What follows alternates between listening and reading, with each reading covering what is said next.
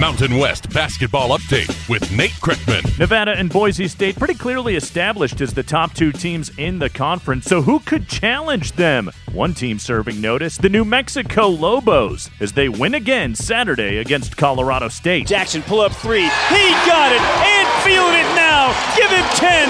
Lobos up 64 50, equaling their biggest margin of the second half. Robert Portnoy with the call from Learfield. Antino Jackson, 12 points, 11 assists, his first double double of the season. And New Mexico wins their third straight and for the fifth time in the last six games, 80 65 the final over CSU at the pit. Lobos 6 and 3 in conference play all alone in third place in the Mountain West. Also, Saturday, Utah State sniffing an upset on the road at Fresno State. Redshirt freshman Daron Henson with the ball in his hands at crunch time. McEwen gets a screen.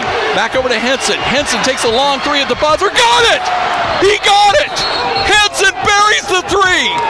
0.2 seconds left, but Daron Henson just buried a monstrous three. Scott Garrard on 1280 The Zone. Henson a season high 18, including the biggest shot of the game. And Utah State knocks off Fresno State 65 62. Aggies now 5 and 5 in conference. And at the Thomas and Mack, it was UNLV 88, San Diego State 78, behind a big time performance from Juco transfer Shakur Juiston. Artie puts it on the floor. He gets the elbow, gets the ball to Shakur. Shakur bulls his way underneath, lays it up, and a nice job. He knows he can overpower McDaniel. John Sandler on ESPN 1100, Juiston 21 points. The other Saturday finals, Boise State a 70-64 road win at Air Force, and Wyoming prevails in overtime again, this time 90-86 at San Jose State. Women's hoops Saturday, CSU over New Mexico 74-71 in OT, Hannah Taverdi 16 points. And that's your Mountain West basketball update. I'm Nate Kreckman.